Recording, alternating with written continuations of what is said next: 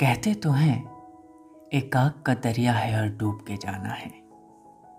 ये लाइनें आपने ज़रूर सुनी होंगी। ये इश्क नहीं, आसान, बस इतना समझ लीजिए। एक आग का दरिया है और डूब के जाना है। कुछ ऐसा ही फसाना था लैला और मजनू के प्यार का, जो अधूरा रहकर भी आज पूरा है। कौन जानता था ग्यारहवीं सदी के लैला मजनू को आज इक्कीसवीं सदी के लोग भी याद करेंगे।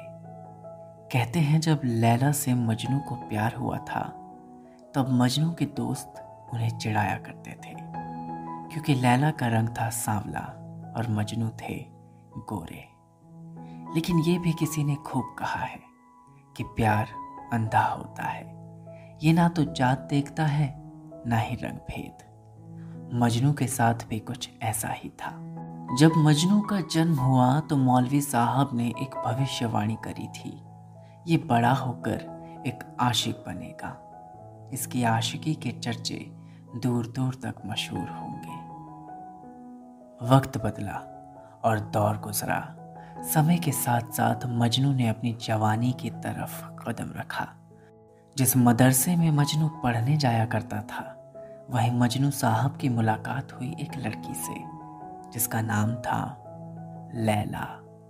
कहते हैं जब लैला मजनू की प्रेम कहानी के बारे में लैला के घर वालों को पता चला तो लैला के घर वालों ने लैला का विवाह एक अमीर व्यापारी से कर दिया, जिसका नाम था कैफी।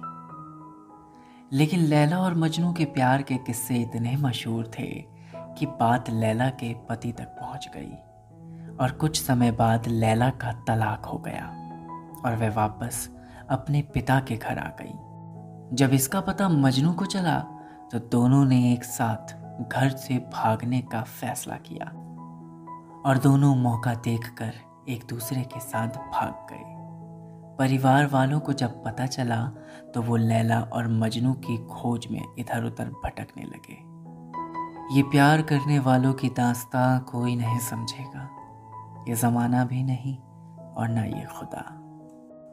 एक तरफ़ लैला और मजनू की खोज इनके गाँव वालों ने शुरू कर दी थी।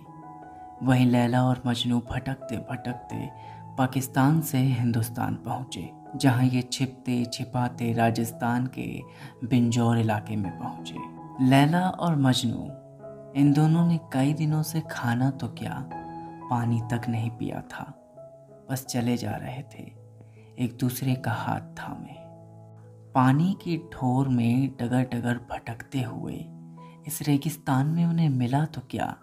सिर्फ़ रेत ही रेत और कुछ भी नहीं। जब कई दिनों तक भटकते हुए पानी नहीं मिला तो लैला और मजनू ने एक दूसरे के लिए कुछ लाइनें बोली और दम तोड़ दिया।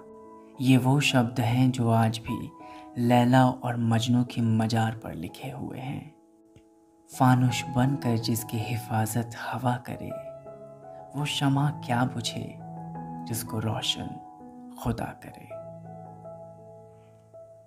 ये शेर को पढ़ने के बाद लैला और मजनू एक अमर दास्ता बन गए। एक ऐसी कहानी जो आज भी ज़िंदा है, जिसने देखे हैं कई ज़माने, जो इंतज़ार कर रही है आज भी गुजरे हुए दौर का वापस आने का। ये वो कहानी है, जिसमें लैला को इंतज़ार है अपने मजनू के पास आने का, जहाँ मजनू आज भी इंतज़ार कर रहा है कि एक दौर वो आएगा जब उसकी लैला उसे पुकारेगी।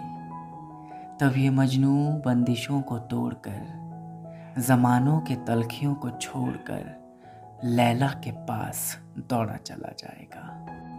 कहते हैं ना, ये इश्क नहीं आसान, बस इतना समझ लीजिए। एक आग का दरिया है और डूब के जाना है।